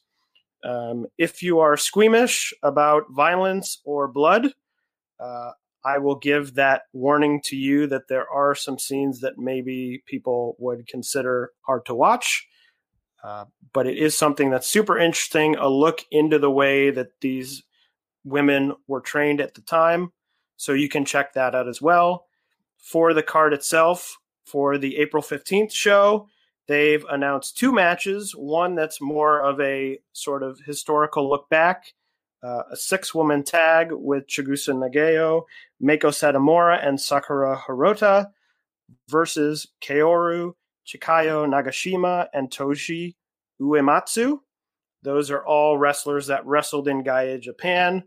Uh, a lot of them were rookies trained by Chigusa uh, before the promotion debuted and made their debut with the promotion. And then the main event is Takumi Iroha, who is the current ace of Marvelous, going against Chihiro Hashimoto, who is the current ace of Sendai Girls. So really a interpromotional dream match, you would say. Iroha recently making a great appearance on Stardom in a match against Mayu Iwatani, and now we'll have this match against Hashimoto, which I think will be really great. I'm sure we'll be talking about this more as more matches are announced. But if you want to start preparing, if you want to learn more, check out that YouTube channel and um, get ready to watch that show, which I'm sure will be great. Absolutely. I couldn't agree more. I'm going to check it out. That was obviously before my time. So I'll uh, check it out and see, you know, what grabs me before it comes back. Yeah, and it's I think it's really great that they're uploading these matches to the YouTube to give people a chance to watch these shows. As I said, it's a little bit difficult to check out a lot of these shows unless you go and buy them from someone who happens to have them on DVD or something like that. So this is a great way for people to get into the promotion before the show happens and they've already said it's currently planned on being one show, but you never know what the future holds maybe this is um, you know going to lead into something where we get more Gaea Japan events. So we shall see. All right, we, only, uh, we we also have Mei Suruga appearing in All Japan. Yeah, so she is appearing. Uh, I guess this is sort of an unmasking in a way, but uh, appearing as Pink Menso-re, um, Black Menso-re is a, a All Japan wrestler who announced his sister was coming into the promotion to tag with him. Uh, and it is Mei Suruga appearing as Pink Menso-re. She's had one match already and has another match coming up against um, Emi Sakura, who is the head of Gatoh Move and also her trainer. So that'll be a tag match worth checking out and look for maybe even more appearances of Pink Menso-re. All right. A few more news notes. We've got a Joshi rookie tournament coming up. So anybody less than three years of experience, right? Yeah. So this was just is going to be hosting a Joshi rookie tournament. It's going to be three days. The first round is going to be on March 28th the second round then on April 22nd, and the finals are going to be on April 26th. This is the third time they have done a rookie tournament like this, but it is the first time in 12 years. The last one was in 2008, which was won by Sachiko Sendai, who is Dash Chisako's sister. Um, and they have announced 11 of the 12 participants of this tournament. There will be a total of 12. One is being listed as X, who supposedly will be announced on the day of the show when the matchups are announced. You have every, um, or almost every independent Joshi promotion represented here by at least one talent. You have Akari and Kureha from Pure J. You have Maria, Mei Hoshizuki, and Makoto Shindo from Marvelous. Manami and Yurika Oka from Sendai Girls, Nanami and Haruka Umesaki from Diana, Honori Hana from SEAdLINNNG, and Mei Suruga from Gatoh Move. I'm super excited for this. I am someone who has beat the drum that a lot of these Joshi rookies currently coming up are incredibly, incredibly talented. I'll talk about them more later as we go into the recommended matches section. But I think in this tournament, these 11 people, you are going to see some future stars. I think there's a lot of talent. I don't, I have no idea who X could even be, um, but that could be even more talent. But this is going to be something that you're going to want, you're going to want to see. I don't know if it will make tape. They haven't announced anything. I can't imagine it not making tape in some shape or form. Uh, but something definitely to be excited for. We'll cover it when it airs, definitely, because I think it's going to have a lot of great matches. And if you want to learn about a lot of different people in Joshi, if you're just getting into Joshi, this is a great way to do it. You definitely want to get in on the ground floor of these folks so that when they retire in three years, you'll know a lot about them. yes, when they have two years of, they become the best wrestler in three years and then immediately retire, you can say that you saw them from the beginning. Absolutely. You could say you saw their entire career. So it's very exciting. Uh, we also found out about the Catch the Wave tournament. So Pro Wrestling Wave, they have a have a big tournament every year. It's called Catch the Wave. How exciting! Uh, yes. Sometimes, uh, sometimes the finals don't make tape. well, it's been an interesting few years for Pro Wrestling Wave. Two years ago, the Catch the Wave tournament uh, went really well. They had a lot of good matches, and they do a very interesting final match where they have three wrestlers who are, it's a round robin tournament, and they have the three wrestlers who win their block face off in one match, but the way it happens is they're individual one on one matches, and you have to pin both opponents in two matches in a row. So you have to beat your first opponent, then the next opponent comes in, and you have to pin them in order to win the match.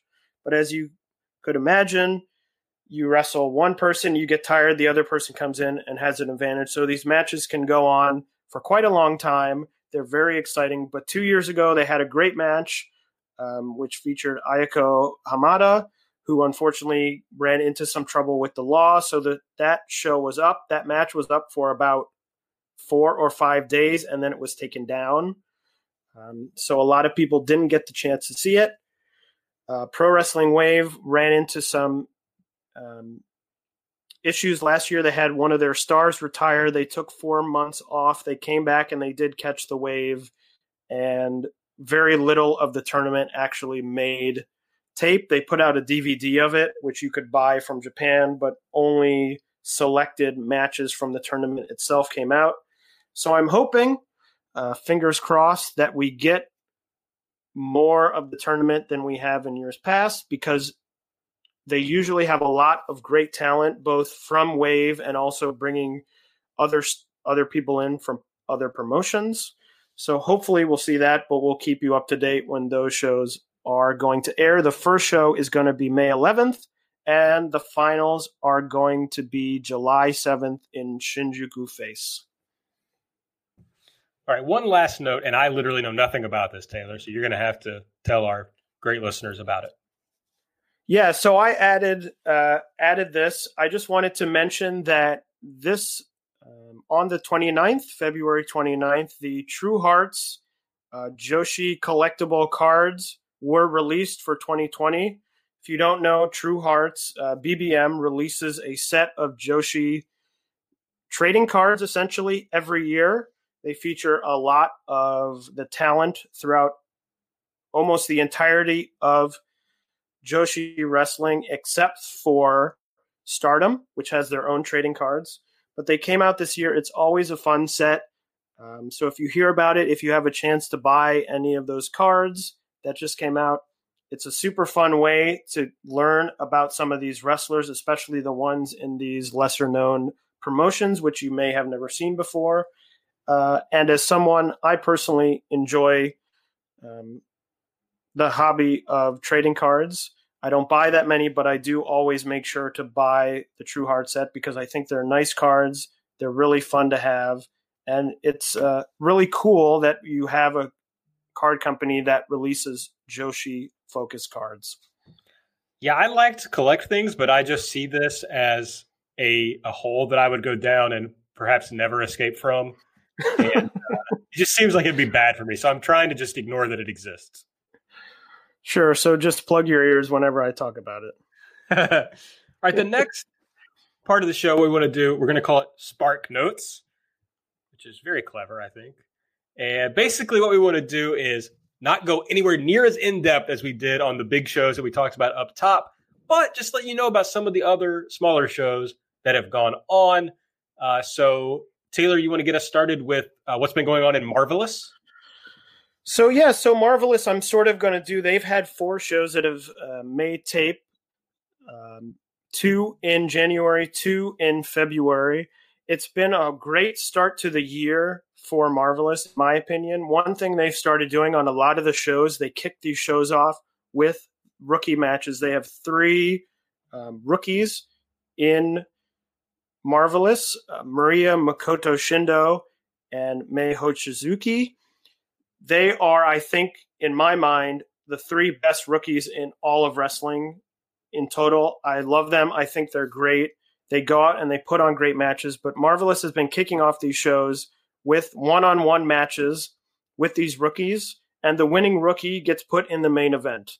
So there's a big time reward for the winner, and they've been having some great matches, which I'll talk about in the recommended matches. But I recommend you check out Marvelous. If you're not familiar with them, they have a streaming service, freshlive.tv slash marvelous. And the best thing is that they put up the first half of their shows for free. So if you don't want to subscribe, they're totally free. You go on there and you can watch the beginnings of these shows, which have these great rookie matches um, on the first half of the card. If you watch and you get really into it and you want to see more, you you can subscribe. And I think it's something like four dollars a month. It's something very affordable, very cheap, and then you can see the entirety of the shows. So that includes the second half of the shows, which usually include the semi, main event, and the main event of these shows. Yeah, I have. I'm not completely caught up on Marvelous, but some of the January stuff I really enjoy. They kind of have cards that are just a lot of fun. It's like easy to to get through. The shows aren't very long. It's easy to watch, and they have a, as you were talking about, a lot of young talent that is very interesting. Maria is one of my favorites from seeing her uh, around in other promotions. So it's a promotion that I really like. Next up is uh, Oz Academy. Now, we're not going to talk about every promotion every episode, but just kind of some of the stuff that's been going on recently. So Oz Academy ran on February 16th, right? Uh, yes, February 16th. Any, and, any big stuff that listeners need to know about that show? So really, the big thing that's happening right now is uh, Mayumi Ozaki is the champion of that promotion. Hiroyo Matsumoto recently won a number one contender tournament, so they are building to that match. They had a title match last year at Oz Academy's big show that was a blast death match, which I really loved. Uh, it involved exploding baseball bats and the usual, as we talked about before, the, the Oz Academy style of high amounts of interference. Um, but this 216 show, sort of a house show, still building to that big title match. All right, there was a Sendai Girls show on 216, and unfortunately, I haven't been able to watch the whole show, but I did check out uh, the main event before we recorded, and it was Kagetsu versus uh, Chihiro Hashimoto. Kagetsu kind of did like a retirement tour where she went around and worked lots of different promotions and mostly against younger wrestlers. This isn't really Hashimoto is pretty established at this point, but this was a, a good match. It wasn't as good as the match with Satomura, I didn't think, but it was a fun match. It's just kind of what we talked about a lot on the show that Joshi can be pretty. Some of the people can be isolated. The people who are not freelancers who work in mostly in one promotion. So it was fun to see Kagetsu and Chihiro kind of mix it up when that's not really something that, that's happened a whole lot. So that was a lot of fun. Uh, also on this show, I, I definitely want to go back and make sure I catch the uh, Dash Chisako and Meiko Satomura versus Natsumi Maki and Sareee. Uh, just a lot of people that I really like and a lot of people who hit hard, and I, I bet it's a lot of fun. So haven't gotten to it yet, but I plan to soon. Yeah, it was a it was a pretty fun show. Nothing that really stood out. Uh, I watched the whole thing. I agree with you on the Kagetsu Hashimoto match. The tag match with Satomura, Chisako, Maki, and Sareee was a lot of fun. At the time I was watching it, I thought it was maybe the last Sareee match I would ever watch. But as we'll talk about later, she will have at least one more match making tape this week. So that's a relief. Uh, but a fun show. Maybe nothing to go out of your way about, but certainly, you know, nothing nothing bad here. And then Tokyo Joshi Pro has been running some no fan shows, some little tournaments and whatnot. They had a show on March 1 and March 8, and I have not gotten to those yet, but I think you have watched them, right? I have. I highly recommend them. If there's any company, as we mentioned earlier, coronavirus has put um, on hold some of these cards that these promotions would usually be running. If there's any company that is most suited to improvise on the fly, it is um, DDT slash Tokyo Joshi. So they've had two shows, one on March 1st and one on the 8th. The show on the 1st is a single elimination tournament where, where the winner gets a gift certificate to Genghis Khan restaurants. It's a super fun show. There's a lot of really lighthearted stuff. If you want to watch a show and you want to see a lot of matches for your time, that is the show to see because I believe there's something like 24 matches um, in about two hours. So a lot of matches. It's super fun. Everyone clearly is having a good time. Uh, and then the 3HO, very similar. They did a another tournament, but it's based on it's a team tournament based on the colors that all the wrestlers wear. So there's team red, team yellow, and team blue based on their wrestling gear. They are wrestling to try points, and the winning team gets to go to an amusement park for the day. So high stakes. It's a lot of fun. If you've ever watched Tokyo Joshi, you know that they can uh, get silly and you know do some wacky things. So certainly two really fun shows to watch. I highly recommend them. All right, the next thing we want to do is talk about some recommended matches. The idea of this is normally going to be recommended matches since the last time we recorded.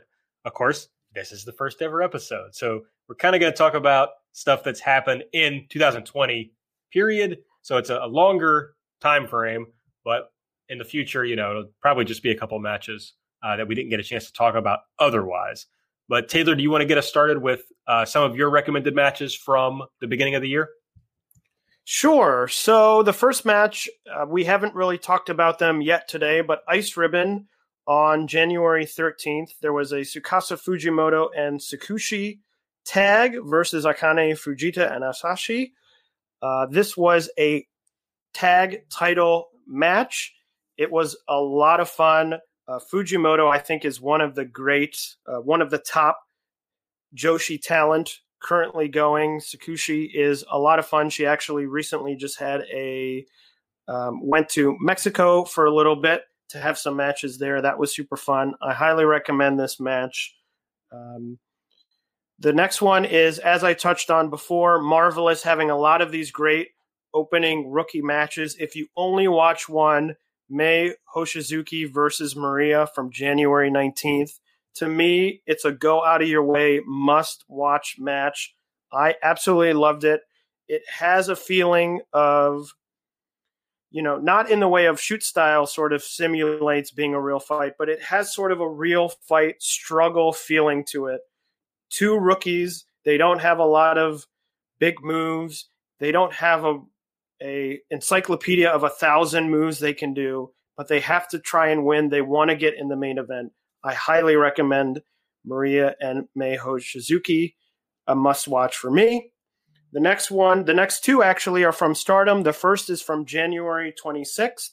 It is Kagetsu and Mayu Iwatani versus the reforming JK Green of Jungle Kyona and Momo Watanabe. This was Kagetsu's final um, match, except for she had a gauntlet um, sort of a gauntlet retirement match, which is very standard in Joshi wrestling, but this was her final sort of basic tag match. It's really good. As I already talked about, Jungle Kyona is one of my favorites, one of the best. Momo Watanabe. All four of these wrestlers go all out the whole time. They do crazy stuff that you won't believe. Another must watch for me. The other one from Stardom, it's gotten a lot of talk from a lot of different areas of the Joshi world. Mayu Iwatani versus Takumi Iroha. Iroha, as I mentioned, is the ace of Marvelous. So this a bit of a crossover match. You don't see it too often. Iroha also started in Stardom. She was a Stardom trainee who then went to Marvelous. So a bit of a story there. This is a great match. As I talked about with Mayu, Mayu is willing to do anything for a great match. A lot of crazy things that maybe most other wrestlers wouldn't do. Uh, so check that one out. And finally, another marvelous match. Marvelous and Pro Wrestling Wave have started a sort of feud between them. It started on the February 10th show with Takumi Iroha taking on Yuki Miyazaki in a one on one match that Yuki won. And then on the 224 show, they had a gauntlet, um, a five on five. Uh, I don't know if gauntlet is the right word, but a elimination singles match where each one on one they would go one on one, and the winner would advance to face the next person. That is a great match. I thought it was a lot of fun. Has hard hitting stuff, has some funny stuff, and really builds to a great climax. So check out that gauntlet match from Marvelous on February 24th. All right, my turn to talk about some recommended matches. Uh, I sadly see I mostly got normie shit here, but that's okay. Uh, Sareee on her kind of way out of Joshi or into retirement, as I like to say when anybody goes uh, to WWE. She's had some really good stuff.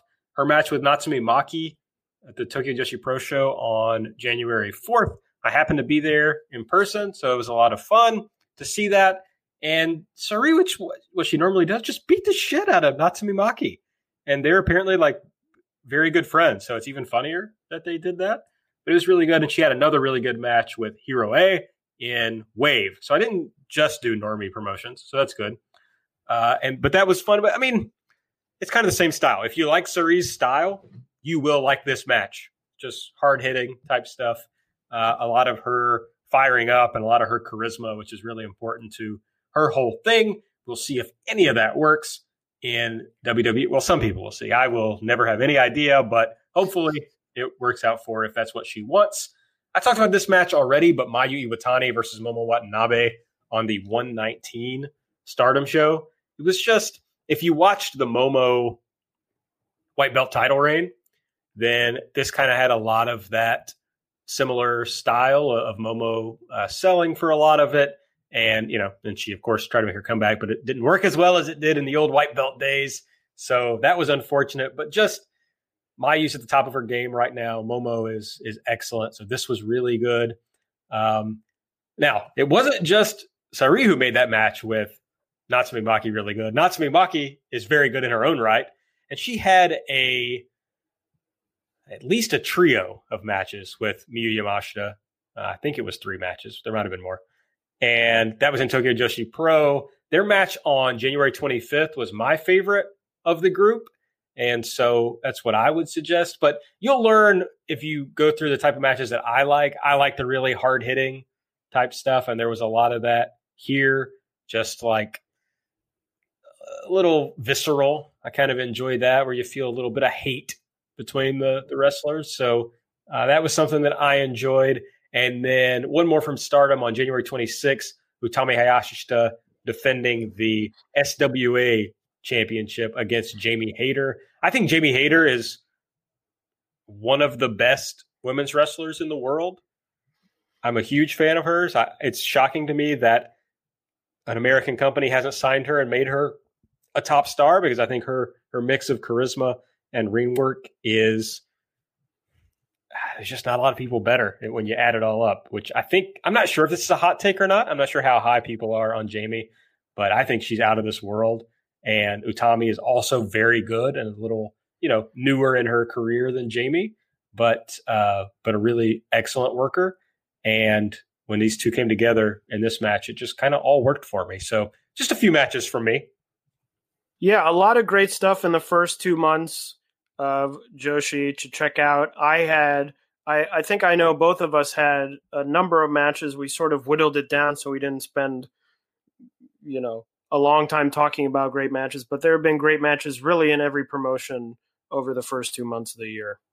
Yeah, and so that's just something we want to do to make sure people can keep up with with matches, or if there's something you haven't seen or you hear about and you're like, oh, that's interesting, then you know that's just we want to help everybody to try to make sure they're they're seeing everything, at least the stuff uh, that we think is good. And to close out, this will be our last segment on the show. We just want to talk about some shows that are coming up. So, Taylor, what shows coming up are you looking forward to? So, I guess I'll start with the shows that we know currently are going to be airing. So the first one is Diana. Their February 22nd show is going to be on Nico Nico on March 11th.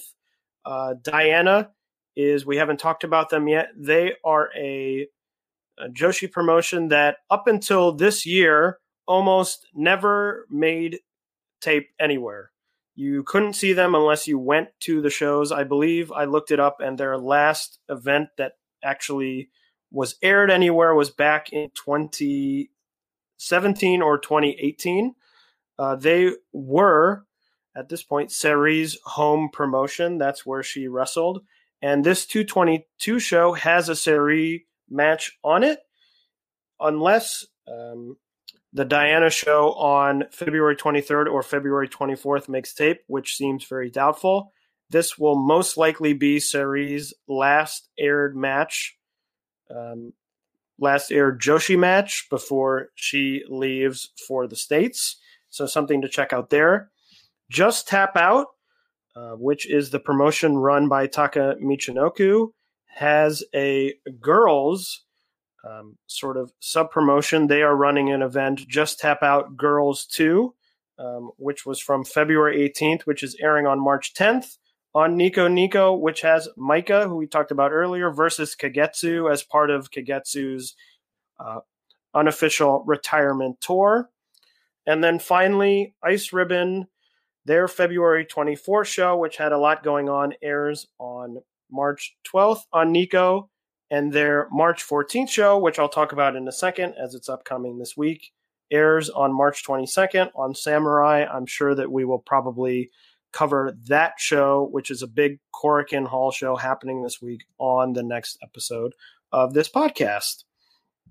Um, Absolutely. Um, I think something we're going to try to focus on is the, the Korakuen Hall show. So if you if you're new to Joshi, if you're new to Japanese wrestling, yeah, that's most promotions. That's where they have their biggest shows. So we'll try to make sure we cover those uh, when possible.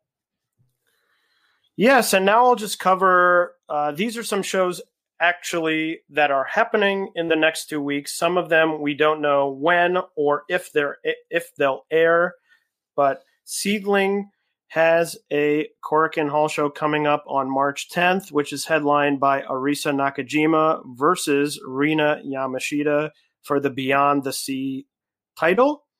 Uh, it's been a bit of a strange build for that title match with Rina Yamashita dumping water on Arisa and also putting a poop emoji uh, on her back during a press conference that they had on Nico Nico earlier this week. Um, another one other match to look out for there Tsukasa Fujimoto is facing off against the SEAdLINNNG rookie Honori Hana. I would imagine, if I was guessing a prediction, that Fujimoto wins that match and challenges Arisa for the title at the end of the show. Arisa Nakajima and Tsukasa Fujimoto are part of a tag team called Best Friends. They are the original Best Friends before the American uh, Best Friends formed. So I can imagine that would be a very strong match for SEAdLINNNG. So maybe look out for that. Wave has a show on March 11th. As I talked about before, Wave and Marvelous are feuding. So on that show, they have five Wave wrestlers and five Marvelous wrestlers who are going to appear in singles matches. That will be determined on the day of the show it'll probably be the usual drawing of a stick or drawing of names, and then we'll see which singles matches happen there. Gake no Fuchi Pro, which is Miyako Matsumoto's, um, I guess, one person promotion. You may have heard about them when Miyako wrestled Chris Brooks at the beginning of the year on January 4th in a death match. She is returning and facing Chikara. There's a lot going on here. I won't go into all of this. Chikara is looking for to get married, and uh, Minoru Sawa has been put in charge of this promotion, even though he doesn't want to be. But that that uh, that match between Matsumoto and Brooks took the wrestling world by storm at the beginning of January. So this match will most likely be airing on DDT Universe, and I will highly recommend that you check that out. Uh, the Ice Ribbon March 14th show, as I mentioned before, which is airing on Samurai on 322, headlined by a Maya Yukihi title match, the Ice, um, the the Ice Ribbon title. She is defending against Hiiragi Kurumi. And also um, Aja Kong on the show. Aja Kong, a Joshi legend, taking on Ibuki Hoshi. And uh, one other big match that's happening Suzu Suzuki. So at the February 24th show, Suzu Suzuki is a young wrestler who debuted recently um, in the recent past. But before she could debut the first time, she was in a bicycle accident, um, and her debut was delayed. When she actually did debut, part of her gimmick was she would say "cheerin, cheerin," which is the um, onomatopoeia way of making a bike bell sound. Um, and she would do an attack based on that. She retired that gimmick at the February 24th show and disappeared and has been leaving mysterious notes at the Ice Ribbon Dojo, one which said leg, one which said roll. And she is returning on this March 14th show to take on Tsukasa Fujimoto. Don't know what kind of gimmick she'll have, don't know what she'll be doing. Uh, but that is definitely something to look out for. Um, and then just two other matches um, that have been announced. Gatoh Move has a show on March 20th that features an Asia Dream Tag Championship match. Yuna Mizumori and Saki, who are the champions, are going to take on Emi Sakura and Kaori Yoneyama. And finally, Wave has a Regina di Wave title match. That's their big title which is Nagisa Nozaki, who is the Regina di Wave champion, against Miyuki Takase, who is the Actress Girls champion. So it is a champion versus champion match, an opportunity for Miyuki Takase to walk away as Miyuki Two Belts. We'll see if that happens. So that is what is coming up in the next two weeks in Joshi Wrestling. We have given a lot of information on oh, Joshi. Wow. Uh, if you're new to Joshi, you're probably overwhelmed at this moment. If you're if you're not, you might still be overwhelmed. Honestly, a lot of information here, but I hope there's a lot happening. Yeah. There is, and once we get on a, a, a good regular, you know, every other week schedule, I'm hoping we can kind of make it a little more uh, bite sized, you know, so you can kind of come out of our podcast feeling informed and not overwhelmed. I hope you don't feel overwhelmed now, but that's kind of the idea. Those are the things we want to do. Absolutely reach out to us on Twitter and let us know if there's other things you want us to cover or other things you're interested in that we might be able to talk about on the show. Um, but is there anything else you want to talk about before we go, Taylor? Well, as you said, I think we really covered it all. So, so nothing more from me. Okay, well, make sure that you follow us on Twitter at JBombAudio. If you like this episode, there's going to be lots of news there, and we'll keep you up to date on on when we're coming out. If you can't, you know, over two weeks is, can be hard to remember. So we'll give you an idea of when the show's coming. But whenever this was posted, you should expect another episode in two weeks. You can also follow uh, Taylor and I on Twitter. I'm at Aaron like the car, and Taylor is at T A Maimbo M A I M B O. Is that how you uh, say it, Taylor? Yeah, you're you're right on.